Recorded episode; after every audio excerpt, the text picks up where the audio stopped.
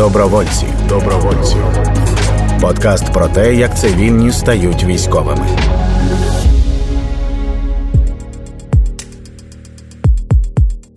Привіт, мене звати Аліна Сарнацька, я сержант Збройних сил України до повномасштабного вторгнення, аспірантка соціальної роботи та менеджерка громадської організації. Це подкаст Добровольці про те, як цивільні стають військовими. І сьогодні до мене прийшов е, вперше представник такої військової облікової спеціальності, як прес-офіцер. Доброго дня, пане Дмитро. Доброго здоров'я. Дякую, що завітали в нашу студію. Розкажіть, будь ласка, як е, як це з вами сталося? Е, як з чого все починалось? Я знаю, що ви закінчили е, військову кафедру, коли я закінчила школу в 2004-му, так? І яка у вас була тоді професія, яку ви закінчували? В 2004 році я став офіцером, отримавши військову спеціальність військовий психолог. Я закінчив е, відповідний інститут університету Шевченка. І, якщо чесно, то я навіть і не уявляв, що я колись буду служити в Збройних силах. У 2004 році це якийсь був просто сюр, наша військова кафедра, і воно просто потрібно було для такої, як то кажуть, е, галочки. Від маски від строчки. Від маски від строчки, в тому числі. Так, е, мені дуже подобається, як в армії е, взагалі немає значення спеціальність. Е, я так розумію, армійське командування не до кінця розуміє, навіщо воно потрібно, ця спеціальність, яка записана, на яку вчаться. Тому що у нас офіцер з морально-психологічного забезпечення закінчував на спеціальність ВСП. А у вас прес-офіцером працює людина зі спеціальністю психолог. І так у всій армії. Так, добре. І чим ви займалися після 2004-го в своєму житті? Багато чим займався. Якщо говорити про основне, яке залишило слід в моїй такій історії життєвій, то я був е, студентським активістом створював всеукраїнську студентську раду. Це таке об'єднання, яке об'єднувало всіх студентів по всій країні. Ми робили досить велику таку справу на той час. Після цього став радником міністра освіти штатним, як е, студентський лідер, так би мовити. Попрацював в міністерстві спочатку з Станіславом Ніколаєнко, потім з Іваном Вакарчуком. Е, царство йому небесне, і один день навіть пропрацював з табачником. Е, довше мене не вистачило, я звільнився.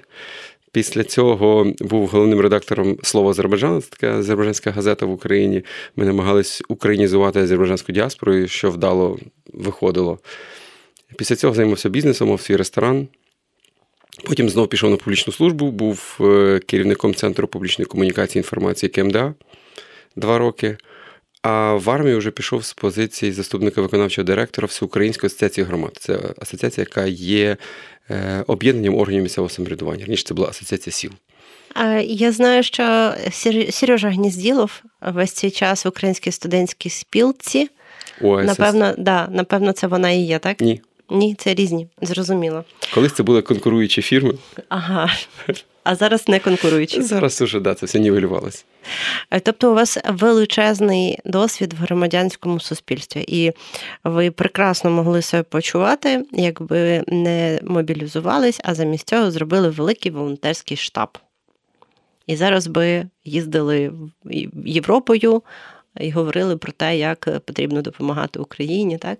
Е, Могли. Е, можливо, але я і тут себе прекрасно почуваю, мобілізувавшись. Ага, розкажіть, е, як це з вами сталося і що було 24 лютого? 24 е, лютого закарбувалось. Угу. Небагато таких в пам'яті таких цих картинок, але 24 дуже добре запам'яталось, тому що проснувся, як і всі, мабуть, від вибухів. У мене тоді було ще троє малих дітей. Зараз у мене їх п'ятеро, але тоді було їх троє, вони були зовсім маленькі. І е, в переддень е, вторгнення я якраз з колегою говорив щодо приєднання до територіальної оборони, але то був, якщо пам'ятаєте, настільки важкий і забюрократизований процес, що я ніяк не не міг зібрати ті всі документи, виїздити по цим всім е, комісіям. І у мене постійно була ця така фішка: так, ну все, потрібно кілька днів виділити для того, щоб доєднатися, щоб е, на випадок е, небезпеки вже бути в рамках Збройних сил.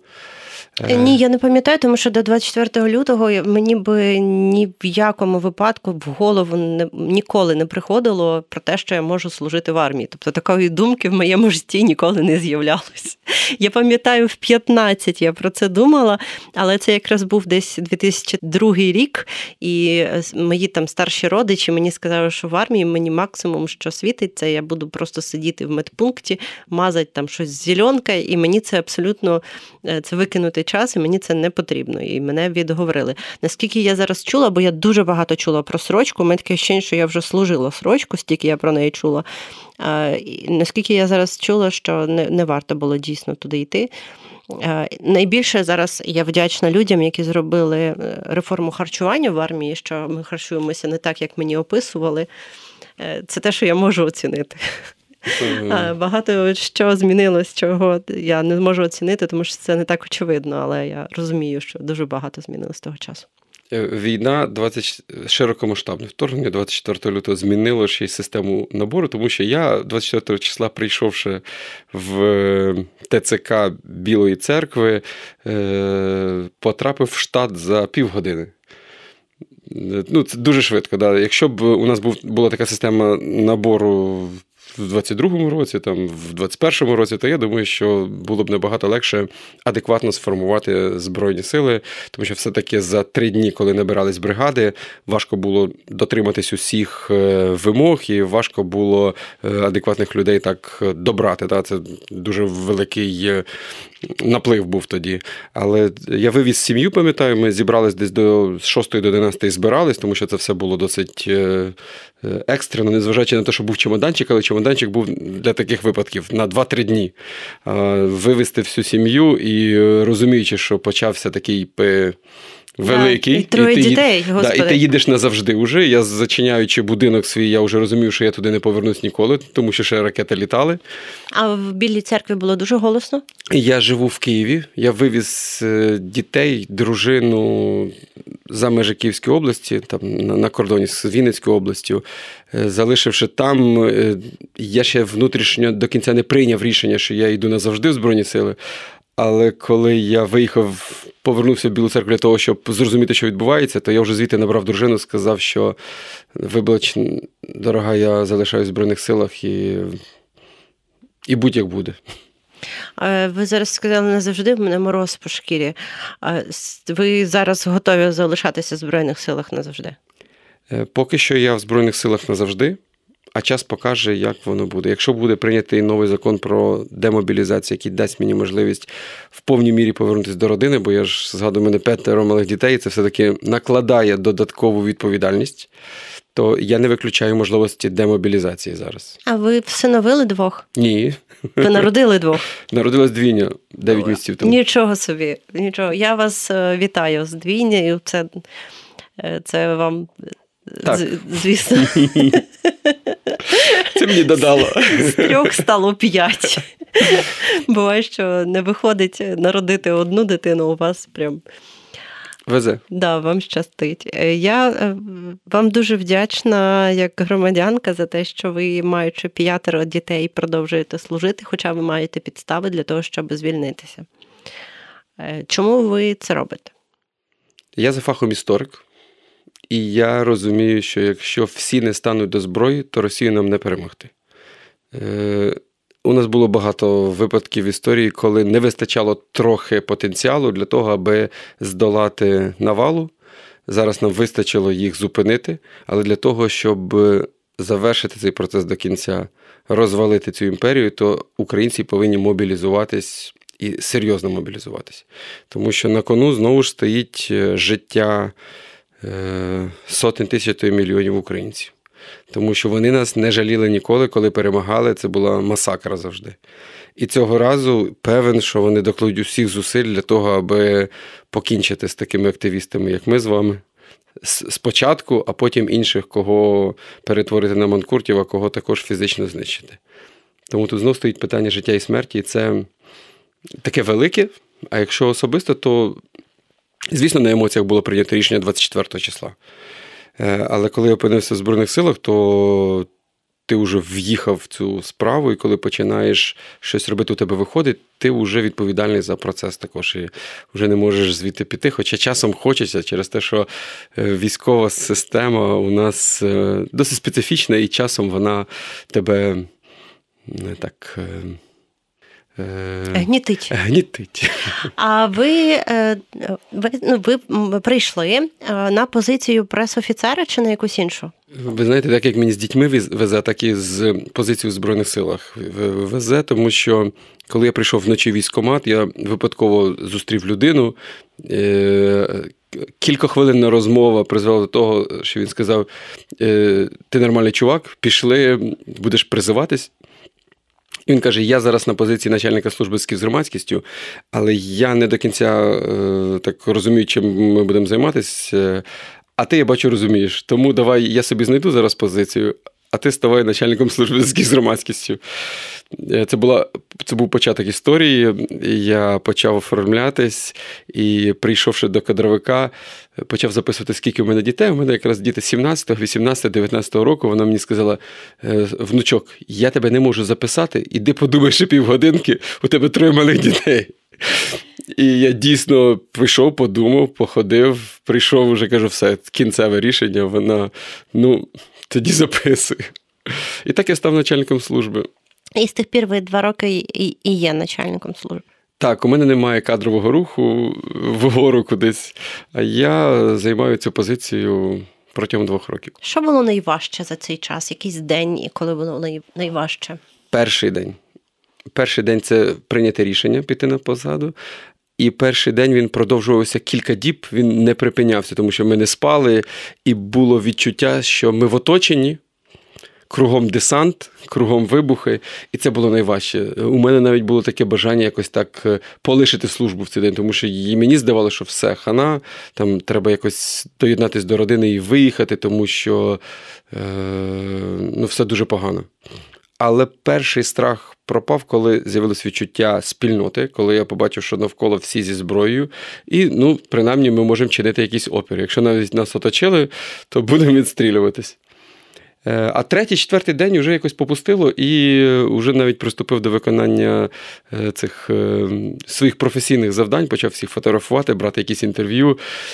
Кілька разів, коли була така небезпека, я з телефону стирав те, що я сфотографував, і дуже жалкую, тому що дуже багато фотографій пропало. Тоді були такі ситуації, що треба було стерти, бо була якась небезпека того, що там телефон кудись попаде, там, чи якось буде використана ця інформація. І ось це перші дні були найважчі. Мабуть, через те, що ще не був військовим і не до кінця розумів взагалі, як машина рухається, що відбувається. А інформація була досить контроверсійна. Звісно, всі дивилися Арестовича тоді, він заспокоював, і це давало можливість трохи видихнути. Але коли хтось в паніці казав, що вже десант Василькові, десант в Білій церкві, там на аеродромі, десант в Гостомелі і що ми в кільці, тоді трохи починало тіпати. Але справилися з цим. Е, я пам'ятаю єдиний раз, коли ми контактували з пресофіцером, насправді з позаштатним. Е, є така ідея в Збройних силах, що є пресофіцер в бригаді, а в батальйонах можна призначити позаштатно. І Це просто береться якась людина і їй додають обов'язків. Тобто вона має виконувати свою основну роботу, ще й бути пресофіцером. Е, ну, я не знаю, що ця людина мала робити, але основне, що вона робила, до нас прийшли і сказали, зараз вас всіх перефотографує пресофіцер, щоб коли ви вмрете, у нас лишились фотки в гарній якості. Тому всім треба обов'язково вдіти е, статутну військову форму і гарно виглядати. Але я на ті фотки не попала, бо я десь чергувала. Тобто в мене такої фотки не було. Я... Красивої фоточки у вас немає. Да, ну Я сфоткалась на телефон е, і прислала селфі на случай моєї смерті. Да. Що має робити пресофіцер? Е, функціональні обов'язки досить обширні. Спрощено це називається пресофіцер, а взагалі посада начальник служби зв'язків з громадськістю. Тому е, ми не тільки з журналістами маємо справу, ми організовуємо досить великий е, процес комунікації військових з різного роду цивільними інституціями, починаючи від простих волонтерів, волонтерських організацій, закінчуючи е, обласними адміністраціями, і це досить великий процес налагодження цієї комунікації.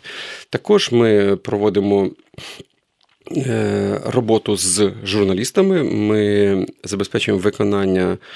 Тих завдань, які перед нами ставить командування, або по окремому зверненню журналістів відпрацьовуємо з ними, робимо матеріали, слідкуємо за дотриманням керуючих документів журналістами, щоб не було перейдено червоні лінії. Е, і також паралельно ми ведемо е, ведемо аналіз е, інформаційного простору, слідкуємо за різного роду інформаційними повідомленнями, в тому числі військовослужбовців, і всього, що стосується вашого підрозділу. Своєї бригади військовослужбовців. Так, Ну, тобто, Зараз коли Фейсбук, там різні соціальні Коли мережі. я почала робити е, добровольців, будучи медиком роти в кінці 22-го, це виходить, мій е, пресофіцер бригади провтикав цю спишку і не заборонив мені всього. Правильно? Е, він не провтикав, він просто побачив, що це дуже класна ініціатива і вирішив. вирішив Насправді ні. Е, я знаю, що є різні керуючі документи щодо того, що мають право говорити військовослужбовці. Я навіть говорила про це з представниками Страткома. Е, це таке, такий спеціальний відділ в, в Генштабі, який опікується комунікаціями. І виявляється, що не все заборонено, як нам доводили, бо нам було таке, що нам доводили, що заборонено фото в військовій формі, там писати, де ти служиш, на якій посаді, там з військове звання, тобто буквально все, і можна писати тільки там, не знаю, якісь есе про погоду або про котиків. Але наскільки я тепер розібралася, не все так. І військовослужбовцям можна писати навіть про свою службу. А як це регулюється? Як зрозуміти, коли тобі дадуть сувору догану, а коли ні? Все залежить від випадку взагалі. Ви розумієте, якщо проаналізувати інформаційне поле, то всі пишуть про усе. І здоровий глузд повинен бути у кожного е, при написанні будь-якого повідомлення. Якщо е, керуватися не тільки нормативними документами, які в дійсності, е, якщо їх виконувати повністю до останньої літери, то вони забороняють, вони б забороняли більше 90% того, що є в мережі.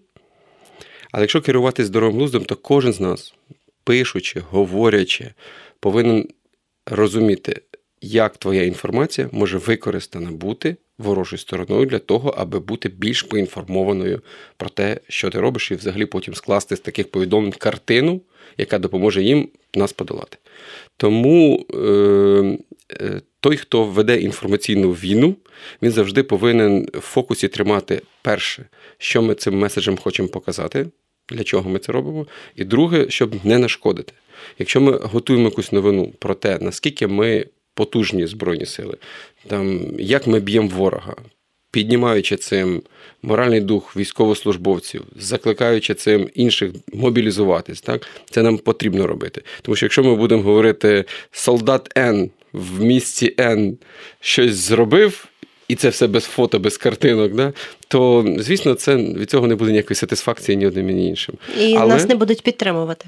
Ну так, так. До нас приїжджає багато закордонних журналістів. І спочатку була дійсно заборона усім усе показувати. Але потім, слава Богу, здоровий глузд переміг, і у нас є чіткі межі того, що ми не повинні порушувати. А в дійсності то є широкий доступ засобів масової інформації до демонстрації того, що Збройні сили можуть. І я вам скажу, що така відкритість і широкий доступ соціальних мереж на початку широкомасштабного вторгнення дав можливість світу. Побачити, що ми їх перемагаємо, тому що у росіян були свої домашні заготовки, і вони могли перемогти нас силою Russia Today і розповсюдженого цього спруту інформаційного і показати, що нас уже немає. І світу би навіть не спало на думку нам допомагати, тому що вони подумали, що ми вже переможені. А там Твіттер, Телеграм і Фейсбук показав, що ми боремось і і ми перемагаємо. У мене такий випадок класний. У нас е, до останнього служив військовий розвідник американський. Він служив на 135-му батальйоні Джекі Джон Хес. І він каже: Я сижу в Америці. Він до цього 10 років був в американській армії, дуже крутий військовий. Він у нас був за інструктора, за воюючого інструктора. І він каже: Я перший день дивлюсь і думаю, жалко, що Україну перем... ну, переможе таку класну країну, тому що я не я у вас не був, але ви, ви мені подобались. Другий день, потім третій день я дивлюся, що ви боретесь. І на четвертий день я взяв білет і прилетів до вас воювати. І до цих пір він воює. Тому ми це зробили і робимо. І Що ви робили місяць назад, два місяці назад? В чому полягала конкретно ваша робота? Ви возили журналістів на лінію фронту. Що ви ще робили? Ми працюємо з журналістами, робимо матеріали. Це як основна наша робота. Ми ведемо сторінку у Фейсбуці. У нас є е, сформована така позаштатна група, яка виготовляє інформаційні матеріали. Якщо ви зайдете на сторінку 114-ї бригади ТРО ЗСУ, ви побачите, що щотижня у нас є матеріал про різні сфери діяльності бригади, і це допомагає перше висвітлювати і показувати військовослужбовцям, наскільки їхня робота важлива. Друге, фіксувати для суспільства також нормальне життя, е, показувати нормальне життя військовослужбовців. Зараз ми приділяємо багато уваги досить такому напрямку діяльності, як мобілізація, і ми шукаємо для нашої бригади. Поповнення, тому що люди переводяться, люди там йдуть до інших підрозділів. У нас є поворотні втрати, і ми потребуємо мобілізаційних це не ресурс, ми потребуємо людей. Так? Ми шукаємо людей для того, аби е, доєднувалися до бригади. Також паралельно, е, якщо говорити про останні про останні місяці, ми е, організовуємо дуже багато заходів. Це також на нашій службі. Ми працюємо зараз з родинами, з родинами військовослужбовців, з родинами зниклих безвісті, з родинами загиблих. Ми робимо прообраз патронатної служби, і це також на службі зв'язків з громадськістю. Е, за останній місяць ми видали книгу про 114 бригаду. Я, до речі, вам приніс, я зараз презентую. Це книга Тисячоліття він крізь образ Святої Софії разом з національним заповідником Софія Київська. Ми підготували виставку. Вона зараз діє в нартексі Софії Київської. Ми робили такий великий захід з нашим е, партнером, художником Олександром Клименко. Він малює ікони на ящиках з під набоїв. Е, ящики ці як російські, так і українські, трофейні російські. І ікони цього художника художника, іконописця е, по всьому світу. Там президенти кількох країн їх мають. Ми їх дарували. Там е, останній це був. Президент Литви, прем'єр Швеції, президент Фінляндії, коли вони приїздять сюди, і ми зустрічаємось на різних заходах, то ми їм даруємо і кажемо, вони повинні у вас висіти в кабінеті, і як згадка про наші потреби. Е, рік тому ми якраз зустрічалися з президентом і з прем'єром Фінляндії і Швеції, і ми тоді жартома говорили про арчери. Тоді ж прем'єр Швеції віджартовувався. Ну, не знаємо, коли будуть. Там це досить е, тривалий процес, але ось в листопаді оголосили, що вже 10 арчерів в 45-й бригаді такі шведських воює. Це найдосконаліша система ем, САУ. Тому багато таких проєктів. І останній проєкт взагалі це згадка про загиблих 114-ї бригади. Ми в ікони на ящиках від набоїв вписали такою е, графіті, як в Софії Київській імена загиблих нашої бригади 112-241. І тепер ці ікони з вписаними іменами загиблих розташовані в центральному храмі нашої країни в Софії Київській. Кожен може прийти і віддати шану загиблим тероборонівцям за Київщину і за Україну. Е, я просто хочу зараз Це за місяць. зараз сказати, щоб ви не думали, що всі пресофіцери всіх бригад роблять таку роботу. Тому що е, я взагалі як вас знайшла, я говорила зі своїм другом, керівником прес-служби всієї ТРО, і я спитала його, чи може він говорити. Він сказав, що він не може, але він може дати дуже крутого дядьку.